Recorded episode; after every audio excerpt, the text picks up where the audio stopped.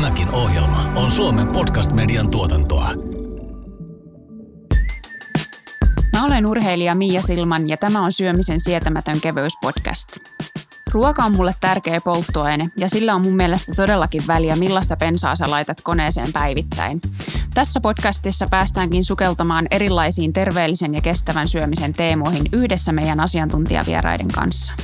Mun juontajaparina tänään on Raision yhteiskuntasuhdepäällikkö Jukka Kajaan, joka pyrkii ymmärtämään, mistä kaikesta muuttuissa ruokatottumuksissa onkaan kyse. Tämän ohjelman sulle tuottaa Raisio-konserni. Ei muuta kuin tervetuloa mukaan kuuntelemaan. Mari Koistinen, maa- ja metsätaloustieteiden maisteri, tietokirjailija, joka on erityisesti keskittynyt tuohon ruoan kulutukseen ja ympäristövaikutuksiin. Tervetuloa podcastiin. Kiitos. Jukka ja Mari, te kummakin työssänne keskitytte tähän ruokaan ja ravintoon, niin mikä siinä kiehtoo ja mikä se intohimo teillä näihin asioihin oikein kumpuaa? No mun osalta ainakin, mä oon opiskellut siis yliopistossa pääaineena kuluttajaekonomiaa ja kaikki kuluttajakysymykset on ollut se, mikä kiinnostaa. Ja kuluttajan arjessa ruoka on se varmaan ratkaisevin monella tavalla. Meidän on joka tapauksessa pakko syödä, meidän on pakko syödä monta kertaa päivässä, joten kulutuskysymykset pitkälti kietoutuu siihen ja ruoan kulutuksella on myös tosi iso merkitys näissä ympäristövaikutuksissa. Että se on, mutta silti ruoka on myös, se on tunnetta, siihen liittyy kulttuurisia kysymyksiä, se on niin kuin tosi moniulotteinen ja monella tavalla semmoinen kiinnostava teema. Mari aika lailla meikäläisen vastauksen vei tässä, että, että, että hyvin pitkälle samat asiat siihen nähden, kuinka intohimoisesti itse tulee suhtauduttua töihin ruoan äärellä, niin, niin mun suhtautuminen itse ruokaan on aika välinpitämätöntä. Mulle se on, niin kuin säkin olet Mia sanonut, että enemmänkin polttoaine, pakollinen paha arjessa, mutta kaikki se, mitä niin kuin ruokaan liittyy meidän arjessa, kulutustottumuksissa, se on ideologiaa, se on identiteettiä. Ne on hurjan mielenkiintoisia asioita. Jos, jos mua kiinnostaa itse ruoka, niin mua kiinnostaa hurjasti kestävämpi huominen ja, ja se, että mitä me voidaan tehdä yksilöinä ja yhteiskunnassa sen eteen ja siinä ruoka on aivan ytimessä. Onko nämä asiat ollut teillä aina sellaisena niin kuin sydämen asialla vai onko tämä niin kuin kiinnostus ruokaa ja ravintoon ylipäätänsäkin, niin onko se noussut vasta nyt tässä viime vuosien aikana vai onko se ollut periaatteessa aina sieltä lapsesta asti, että tota työtä mä haluan joskus tehdä tai sellaista? No en mä nyt usko, että mä olisin lapsena vielä ajatellut ihan ruokaa niin paljon tekemäni, mutta sanotaan, että viimeiset kuitenkin vähintään 15 vuotta olen ollut ja olen itse muuttanut ruokavaliota silloin melkein 15 vuotta sitten alkanut miettimään, että miten mä söisin itse kestävämmällä tavalla ja miten tämä ruoankulutus vaikuttaa kaikin tavoin. Että on se ollut siis sinällään tosi pitkään kyllä omassa elämässä läsnä. Mm. Itsellä varmaan noin niin kuin viimeisen kymmenen vuotta, vähän vajaa kymmenen vuotta työelämässä on ollut niin se kestävämpi huominen on ollut se konteksti. Ja sitten se, että minkä ääressä sitä tehdään, niin on, on vähän muuttunut. Mä olin aikaisemmin energiamurroksen parissa ja nyt sitten tota, ruokamurroksen parissa työskentelen. Eli, eli, ja hyvin pitkälti samoja asioita ää, liittyy näihin juttuihin, mikä on tosi kiehtovaa. No nyt on viime aikoina paljon ollut tapetilla kestävä ruoka ja luonnonmukaisuus ja toki niin kuin ympäristön suojeleminen, niin siitä asiasta aasinsiltaan päästäänkin meidän ensimmäiseen myyttiin, joka kuuluu näin Moninäennäisesti kestävä ruoka roudataan maailman toiselta puolelta, jossa niiden tuotanto on pahimmassa tapauksessa kestämätöntä. Niin mitä teillä herää ajatuksia tällaisesta myytistä? No kuljetusmatkat on lopulta tosi pieni osa ruoan ympäristövaikutuksia, eli sillä kuljetusmatkalla ei voida perustella, se ei mittaa sitä kokonaisvaltaisesti, että se on lähtökohta on, tietysti siis lähiruuassa on paljon hyviä puolia, mutta se ei ole välttämättä se ekologinen puoli, se ykkönen siis sillä lailla esimerkiksi ainakaan nyt hiilijalanjäljen kannalta, joka on ehkä se yleisin, josta puhutaan silloin, kun puhutaan ympäristövaikutuksista. Niitä on tietysti paljon muitakin. Mutta että lähtökohtaisesti kuitenkin kasvipohjaiset tuotteet, vaikka ne tulee kaukaakin, niin niiden sitten ne ympäristövaikutukset jää aina pienemmäksi lähes kuin eläinperäisillä tuotteilla. Että, että se on vähän sellainen myytti, joka on elänyt tosi pitkään se kuljetusmatkoihin liittyvä teema.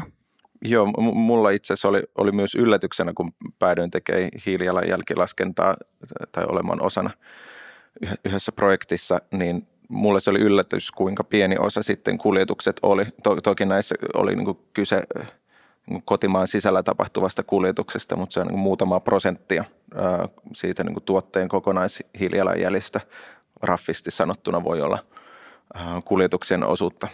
Ja, ja se on niin kuin tietyllä tavalla se on talous pitää huolen siitä, että se, se kuljetus on hirveän tehokasta. Ja on niin kuin logistiikka viimeiseen asti mietittyä, jotta ei tule turhia kilometrejä turhia reittejä, joten, joten siinä mielessä varmaan niin kuin myös hiilijalanjälki on optimoitu aika hyvin. Suomi on ainakin tehokkaana maana, niin meillä ei kyllä silleen puoliksi tyhjiä rekkoja lähde liike, liikenteeseen, että kyllähän ne on aika täyteen ahdettu silleen, että se olisi mahdollisimman tehokasta ja sitä niin kuin ympäristökulutusta ei sen, sen puolesta sitten kyllä synny siinä kohtaa. Joo, ja siis ylipäätään rahtimäärät on tosi isoja, että laivallahan meille tulee ulkomailta se materiaali. Ja sitten ehkä tässä usein myös vähän keskusteluissa unohtuu, että tosi ratkaisevaa voi olla se viimeiset kilometrit, eli millä kuluttaja käy kaupassa. Että se saattaa yllättävän paljon nostaa sitten sen tuotteiden ilmastovaikutusta, jos käydään hakemassa pari maitopurkkia ja ruisleipää ajamalla autolla neljä kilometriä kauppaa ja takaisin. Niin se on silloin paljon niin kuin isompi osa sitä hiilijalanjälkeä että ne isot kuljetusmassat on ihan eri asia. Ja sama juttu tietysti myös, että se joskus se lähituotteenkin logistiikka, että jos se pieni viljelijä ajaa pakettiautollaan tiputtelemassa tuotteita kauppoihin, niin silloinhan siinä voi tulla paljon isompi paino sille kuljetukselle kuin sillä, jos se raudataan kaukaa isoissa konteissa se tuote. Että nämä ei ole niin kauhean selkeitä välttämättä aina. Eikä ole myöskään tullut ajateltua, tota, että nyt kun mä tästä päräytän kauppaa mun 98 vuoden golfilla, että, että mä sen leipä, leipäpaketin hiilijalanjälkeen nostattaisin omilla teoilla nyt siinä niin merkittävästi, että se ei olekaan enää kauhean kestävää se niin, no silloin, niin, niin, jos kuluttajana haluaisi ajatella, niin tietysti kauppareissut kannattaa yhdistää muuhun liikkumiseen, jolloin siitä no, tulee vai. mahdollisimman pieni vaikutus tai tehdä ne kauppareissut sitten mahdollisuuksien mukaan muuta. Ja nythän on yleistynyt tämä ruoan tilaaminen kotiin, että olisi kiva nähdä siitä tietoja, että miten se Totta. vaikuttaa tähän. Juuri näin. No tuosta kun puhuttiin, että laivoilla tulee paljon niin kuin tavaraa meille Suomeenkin näitä tuotteita ja lihan rinnalle on tullut korvaavia, esimerkiksi on toi niin tofu, niin mistä me Suomessa saadaan se soija siihen tofuun? No pääsääntöisesti Suomessa elintarvikeketju käyttää eurooppalaista soijaa tai pohjoisamerikkalaista soijaa. Euroopassa kuuntelin Pellervon taloudellista tutkimuskeskuksesta, niin tänä vuonna soijaviljely on lisääntynyt 10 prosenttia ja se käytetään pitkälti tai siis Suomessakin te, niin kuin ne tulee tuolta just soijarouheet sun muut. Se löytyy usein se tieto joko paketista tai valmistajalta sitä alkuperäistä, että se soija, mikä aiheuttaa niin kuin metsäkatoa tai muita tällaisia ongelmia, niin se on yleensä rehuketjun käyttämää. Että tämäkin, että kuinka paljon Suomeen tulee soijaa, niin siitä on hirveän vaikea löytää. Vähän eri tahot puhuu eri määriä, mutta että joka tapauksessa suomalaistenkin Suomeen niin kuin yli 90 prosenttia tulevasta soijasta menee rehukäyttöön. Soijan määrä on Suomessa vähentynyt, koska meillä on tullut muita korvaavia tuotteita kyllä, mutta silti sitä soijaakin käytännössä tulee Suomeen semmoiset parikymmentä kiloa per henki, vai mitäköhän se nyt oli vähän vajaa. Jos se käytettäisiin ihmisravinnoksi, niin sehän olisi tosi paljon proteiinia, hyvää, laadukasta proteiinia. Sen takia sitä soijaa käytetään eläinrehuksi, että se on myös niin kuin tosi hyvä tuote. Mutta että se tavallaan se ihmiskäyttöön tuleva soija ei ole niin kuin mikään semmoinen ympäristöongelma tavallaan suhteessa tähän eläinrehuun. Yhtäältä tässä voisi keskustella myös siitä, että miksi sitten kuitenkin sitä lähiruokaa voisi suosia. Mm, kyllä. Siihen on monta syytä, että vaikka niin kun se kaukana tuotettu ruoka niin ei välttämättä ole ympäristövaikutuksiltaan nyt niin paha, mitä, mitä ehkä usein, usein keskustelussa kuulee, tai se soija raaka-aineena elintarvikekäytössä ei myöskään ole, ole niin paha kuin usein keskustellaan, mutta mut silti on monta syytä suosia lähiruokaa ja, ja kotimaassa tuotettua ruokaa. Mitkä sun mielestä, Mari, on tärkeimmät syyt siinä? No siinä on tietysti se ruoan jäljitettävyys. Silloin aina tietää helpommin, mistä se ruoka tulee. Pidän tärkeänä sitä, että Suomessa on maataloutta ehdottomasti ja viljelyä. Se on semmoinen niin kuin omavaraisuus on tosi tärkeä juttu. Me on nähty nyt koronakriisin aikana, että, että tällainenkin tapahtuma vaikuttaa jo myös meidän elintarvikeketjuun, ei yllättävän pienesti lopulta, mutta että jos tulee jotain isompaa, niin kyllä meillä pitää olla niin kuin kotimaassa ruoantuotantoa. Se on työllistävä vaikutus, sillä on niin kuin tällaisia talouteen liittyviä hyviä vaikutuksia. Maataloudella sinällään on myös, että on järkevää pitää meidän maaseutu sellaisena, että siellä on maataloutta ja se, sillä on myös, niin kuin voidaan tuottaa Suomessa tosi hyvin monia tuotteita, tosi myös ympäristöystävällisesti. Meillä on hirveän paljon mahdollisuuksia. Me ollaan maailman toiseksi suurin kauranviejämaa ja muutenkin iso vaikka kauran tuottajamaa. Että et, et siellä on et, et paljon, paljon hyvää siinä suomalaisessa maataloudessa ja senkin takia niin kuin kyllä kuluttajana. Ja, siis, ja onhan sekin totta myös, että kun puhutaan, että suomalainen ruoka on myös tavallaan puhdasta, niin siinäkin on paljon perää. En nyt ihan kaikkia väitteitä ehkä aina allekirjoita, mutta, mutta, mutta että totta kai siis Suomessa noudatetaan, tehdään tosi hyvää viljelytyötä ja käytetään maltillisesti meidän ilmasto suosii sellaista, että voidaan käyttää maltillisemmin torjunta-aineita ja kaikkea tällaista, että, jotka sitten on positiivisia ympäristövaikutuksiltaan verrattuna sitten johonkin ehkä, mistä me ei tiedetä ruoasta, mistä se tulee. Mm. Ja toi, toi jäljitettävyys on itse asiassa tosi mielenkiintoinen juttu, että, että kun puhutaan kotimaan ruokaketjusta, niin ne on aika lyhyitä lopulta, mm. jo, jolloin tota, teollisuus pääsee aika lähelle sitä alkutuotantoa tai ihan sinne alkutuotannon juureen asti, mutta mitä, mitä pidemmälle se menee ja, ja mitä pidemmäksi ketjut, ketjut pitenee, niin, niin sitä vaikeampi on tietää, että mistä se ruoka tulee ja millaisissa oloissa ja, ja mitä, mitä käyttäen sitä on tehty. Kyllä, mä oon edellisen kirjan tehnyt elintarvikepetoksista ja kyllä se mun mielestä hyvin paljon esimerkiksi siellä sit, kun ne yhteen pakastepizzaan on voitu tuoda tuotteita, raaka-aineita, niin voi olla kymmeniä ja niiden alkuperät voi olla mistä vaan niin, niin kyllähän se korostuu siinä sellaisissa, että silloin siellä voi olla myös ihan selvää tämmöistä petosta myös siinä tuotantoketjussa, että hmm. kyllä arvostan tällaista kotimaista siinä Juu, ja eipä näissä kotimaisissa tuotteissa, niin ei kauhean monen pompun kautta tarvitse mennä, kun pääset sinne ihan tuottajalle asti, niin se on kyllä itsekin sille arvostaa, että kuitenkin kotimaassa on aika hyvin tuollaista läpinäkyvyyttä tuotteissa –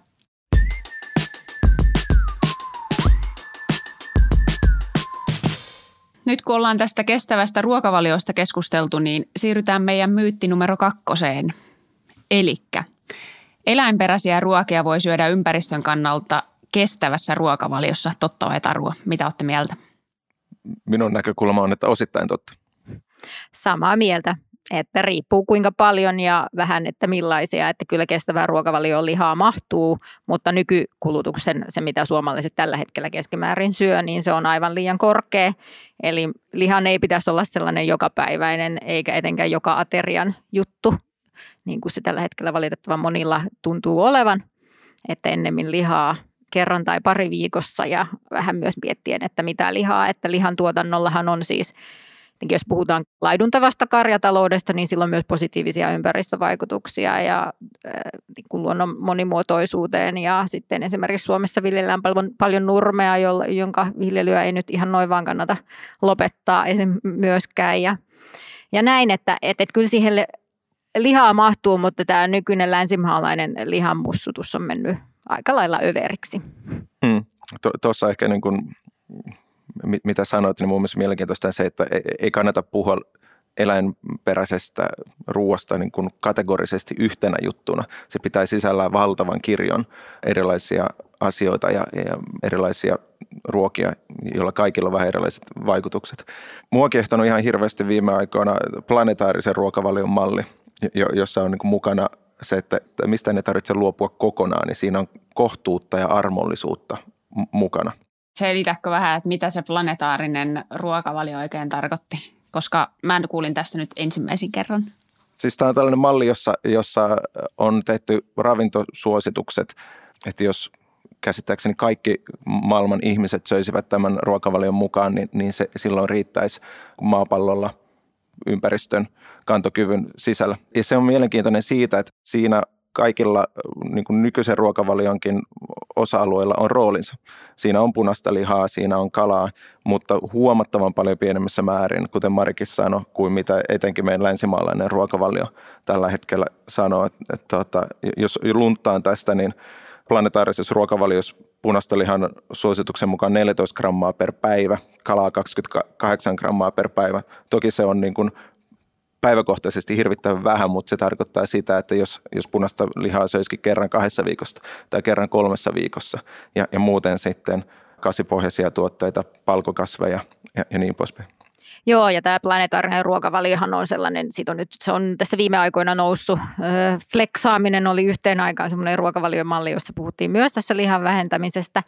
Ja se mun mielestä kanssa se planetaarinen ruokavalio tarjoaa hirveän hyvän kehyksen. Suomessa meillä on mahdollisuus syödä kestävää kalaa enemmän kuin mitä toi planetaarinen ruokavalio ehkä suosittaa, että meillä on niin sen osalta tilanne parempi kuin monissa muissa maissa, mutta se on nimenomaan toi globaalin tasa-arvon näkökulma plus yhdistettynä ravitsemukseen, että ravitsemussuosituksetkin on pohjoismaiset ravitsemussuositukset siis on nyt uudistumassa ensi vuonna ja on oletettavaa, että esimerkiksi siellä niin suositellaan jatkossa vähemmän lihaa. Että esimerkiksi Tanska on jo tänä vuonna tehnyt omat suosituksensa, että Tanskassahan syödään lihaa vielä enemmän kuin Suomessa, mutta kyllä ne silti aika roimasti suosituksissaan nyt tiputti sitä lihan määrää.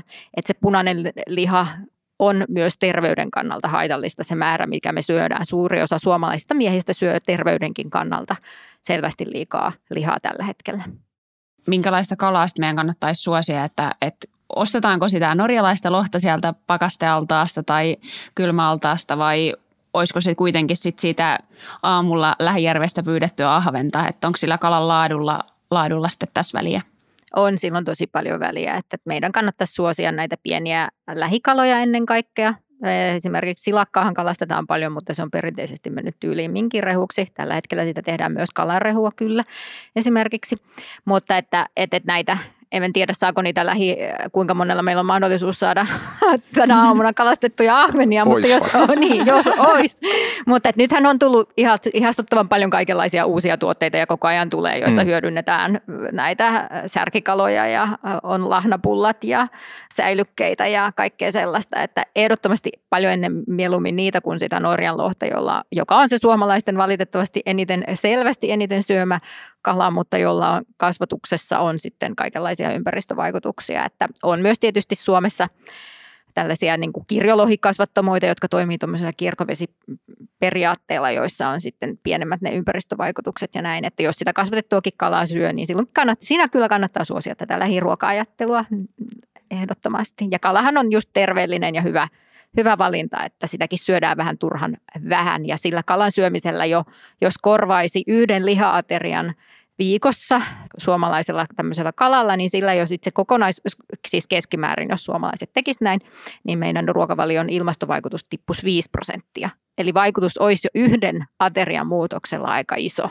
No se on kyllä tuntuva muutos jo. Joo, se sitten, että ei meidän tarvitse tehdä niin valtavia kerralla niitä, että voidaan niin kuin tehdä tällaisia pieniä muutoksia ja ei, ei mitään sellaista, niin kuin, että ihmiset ehkä joskus kokee, että, että nämä on niin vaikeita ja on niin hankalaa ja en mä voi kuitenkaan ja mitä silloin väliä. Niin mun mielestä nämä tämmöiset osoittaa konkreettisesti, että jo Todellakin. yhdellä Joo. teolla voit vaikuttaa. Ja mun mielestä puhe siitä, että yhdelläkin teolla voit vaikuttaa, niin, niin se on jotenkin hirveän kannustava ja se saa aikaan myös niitä pysyviä muutoksia. Jos, jos me vaaditaan ihmisiltä ja kuluttajilta, pitää luopua kaikesta, sanotaan punaisesta lihasta välittömästi, niin se saattaa onnistua viikon, kuukauden, mutta niin tutkimustuloksetkin osoittaa, että tällaiset niin kuin ehdottomat ratkaisut, niin ne ei saa aikaan pitkäkestoista muutosta.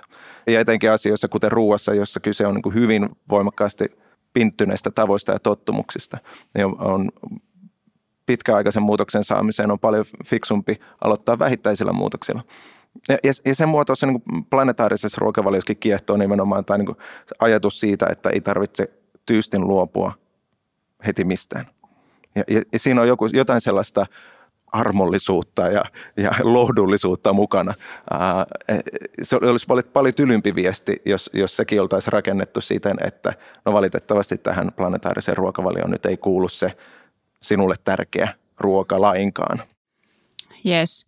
Tuli noista pinttyneistä toimintatavoista ja ajatuksista mieleen, että kun mä muistan ainakin silloin nuorempana, niin oli paljon julisteita liittyen meidän lehmänmaitoon, että tosi paljon urheilijoita on linkitetty, että hän on tullut urheilijaksi näin tai että näin hyväksi urheilijaksi sen takia, että on käyttänyt maitoa ja maitotuotteita paljon, niin tota, nythän on markkinoille tullut tosi paljon maidolle kilpailijoita, niin meidän kolmas myytti liittyy hyvin paljon meidän lehmän maitoon, eli Kaurajuoman hiilijalanjälki voi olla yhtä suuri kuin lehmän maito. tai lehmän maidon, niin tota, mitä ajatuksia teille herää tästä myytistä? No ei mun mielestä oikeastaan pidä paikkaansa. En ole nähnyt yhtään semmoista vakuuttavaa tutkimusta, joka olisi sanonut, että asia on näin, että kyllä nämä kasvipohjaiset juomat ympäristövaikutuksiltaan jää alhaisemmalle tasolle kuin lehmän maito. Toki voidaan laskea, mutta se, niin kuin saada tällaisetkin tulokset, en sitä epäile, mutta se on vähän sitä laskennasta kysyä, mitä vertaillaan mihinkin ja näin. Että, et, et, mutta en ylipäätään pidä, siis suomalaisten maidon kulutushan on laskenut, että mikä meillä maitotuotteissa on kasvanut on sitten muut rahkat, jukurtit ja juusto. Me syödään esimerkiksi juustoa nykyisin 10 kiloa enemmän kuin me syötiin 20 vuotta sitten. Eli me syödään nyt juustoa noin 25 kiloa per nuppi vuodessa. Yksi juustokilo vaatii keskimäärin 10 litraa maitoa.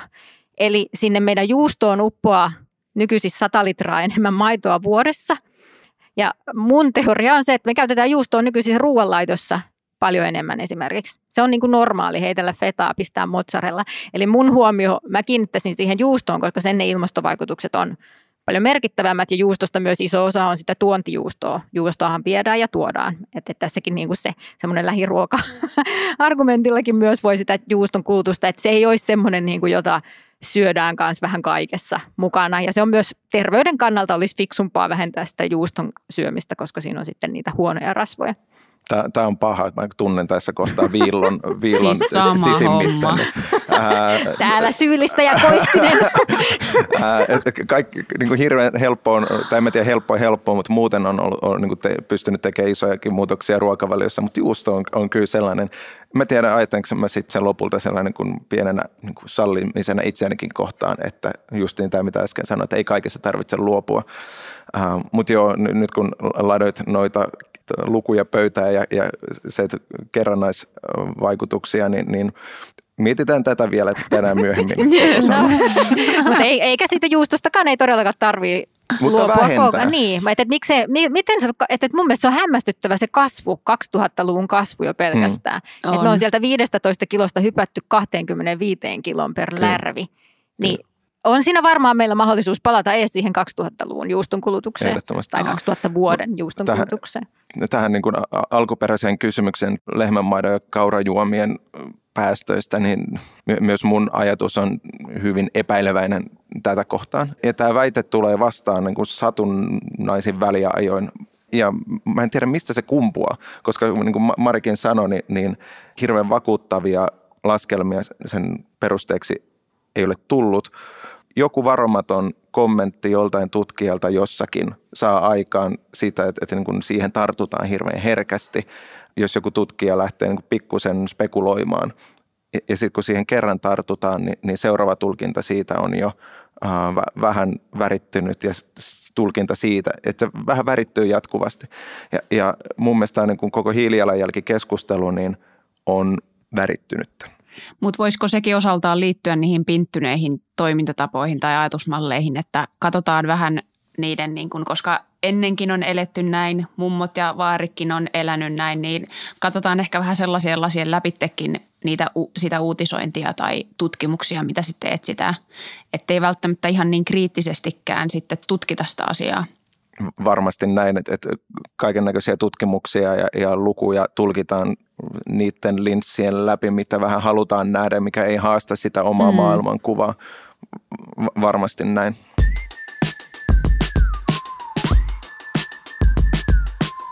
Mä nyt tälleen juustohiirenä yritän toipua, toipua tästä tikarista, mikä on tässä mun rinnassa nyt kiinni, mutta siirrytään seuraavaan myyttiin joka koskettaa tätä ruokahävikkiä, joka on ollut nyt kanssa lähiaikoina äärettömän paljon tapetilla.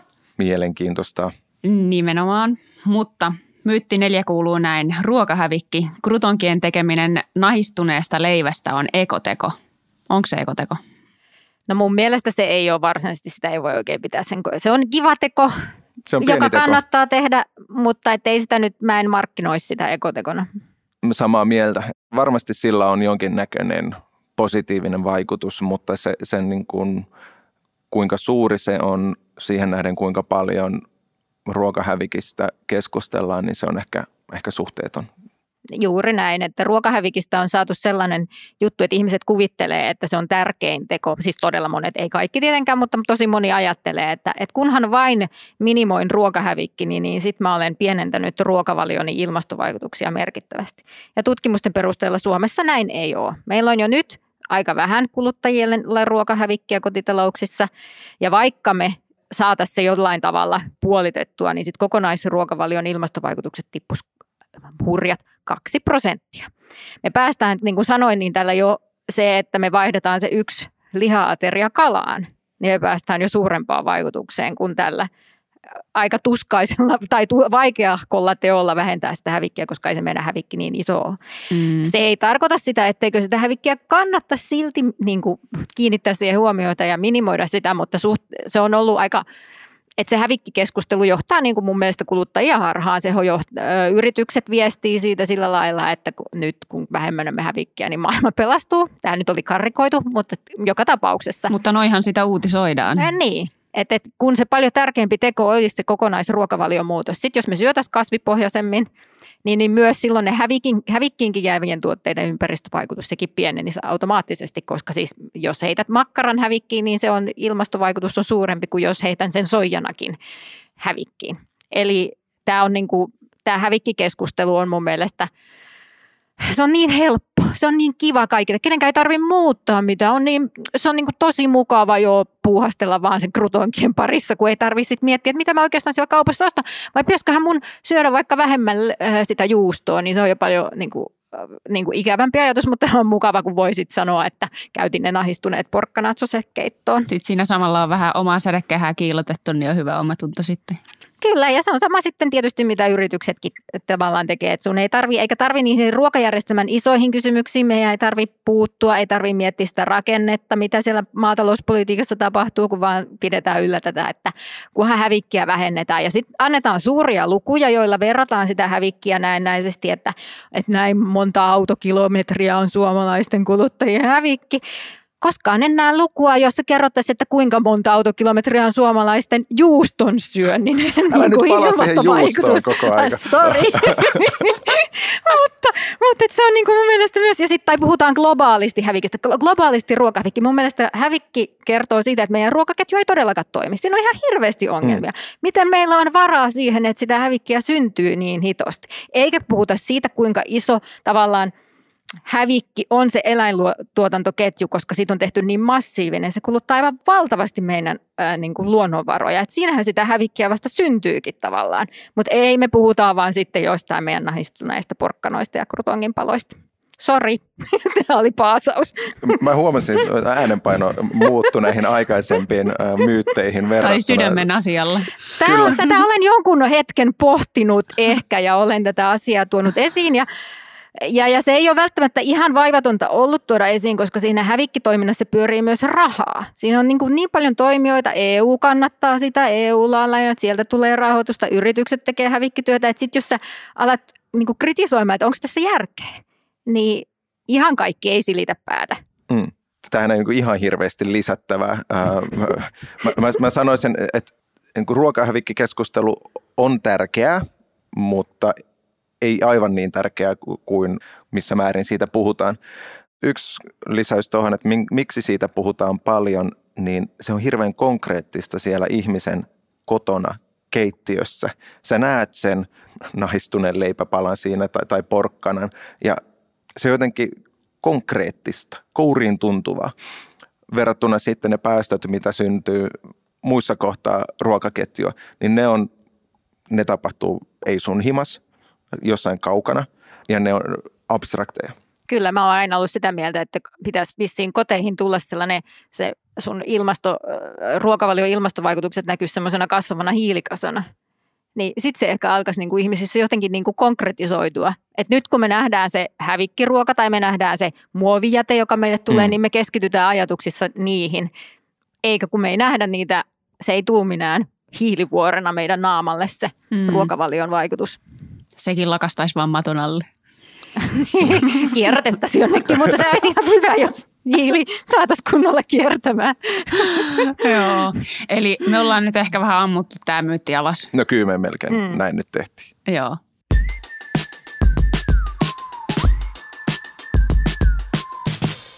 Mutta tiedättekö mitä? Täällä on nyt viimeinen vitosmyytti, niin tämä on kyllä oikein kirsikkana kakun päällä kaikkeen. Et mä veikkaan, että tässä on nyt intohimoa tässä tulevassa keskustelussa. Eli tosiaan vitosmyytti, minun valinnoillani ei ole mitään vaikutusta, koska kaikki muut.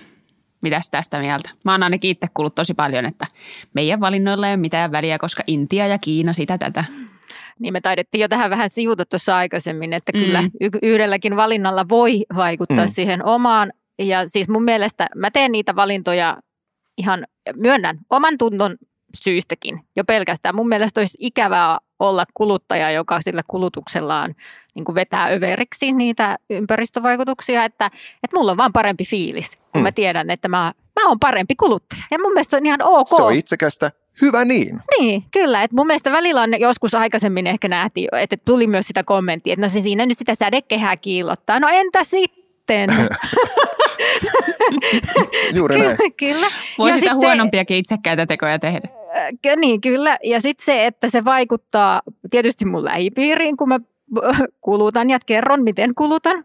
Se vaikuttaa yhteiskuntaan. Mä näytän, että mä haluan, mulle nämä asiat on tärkeitä. Tehkää jotain niin, että nämä olisi yhä helpompia. Että se planetaarisen ruokavalion noudattaminen olisi helppoa, se olisi halpaa, se olisi automaattista. Mun ei tarvitse edes miettiä niin kuin koko asia, vaan kauppa ja lounasruokalat ja kaikki toimisi sen tukena ja niin kuin maatalous ja muut.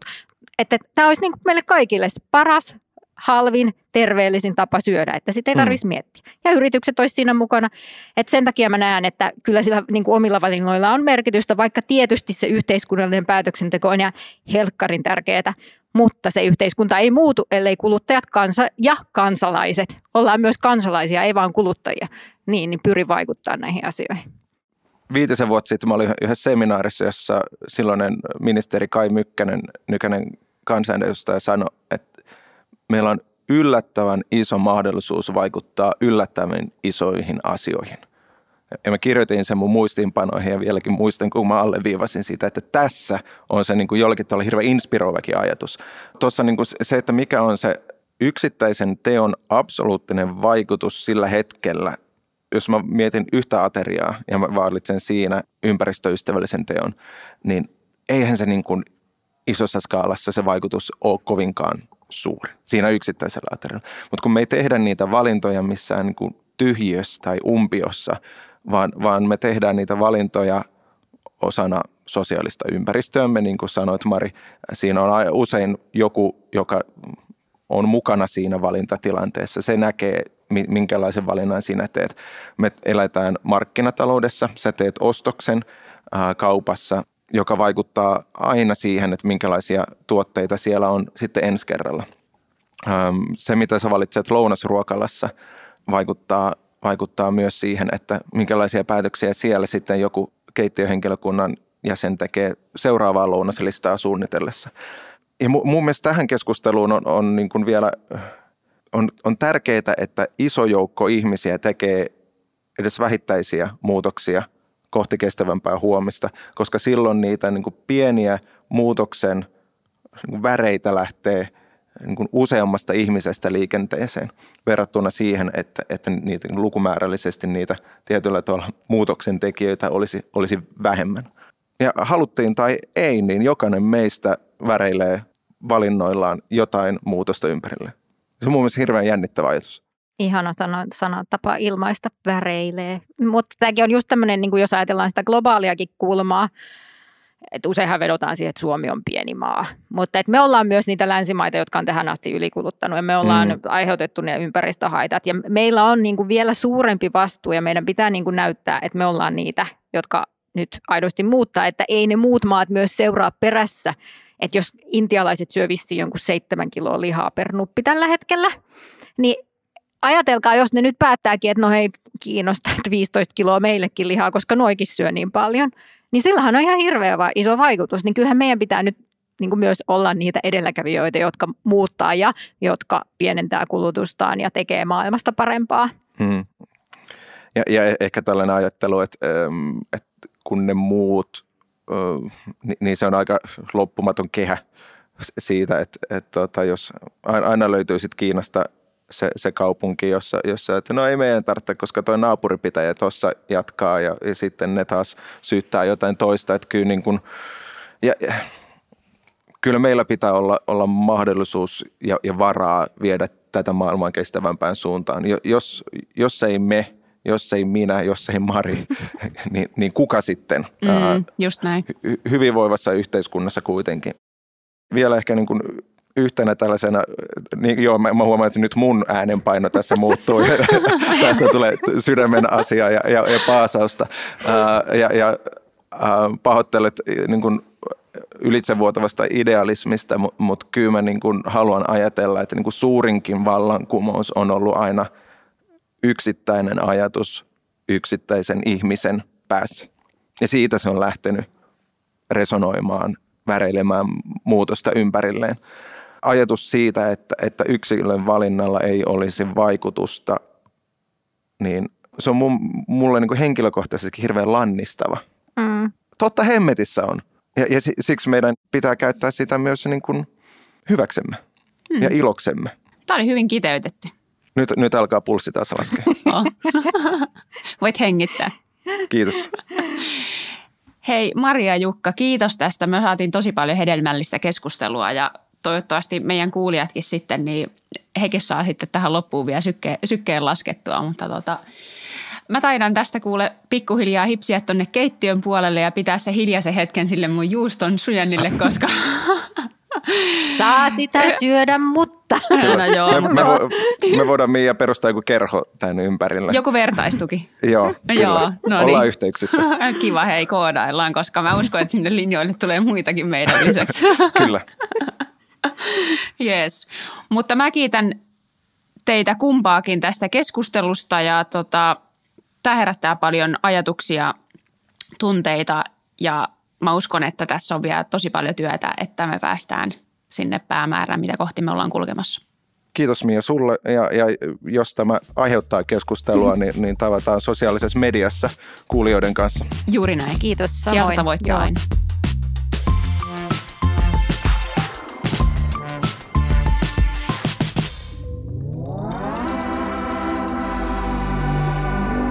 Tämän podcastin tuotti Suomen Podcast Media. Seuraa sarjaa Spotifyssa tai suosittele sitä muille antamalla arvostelusi Apple Podcastissa.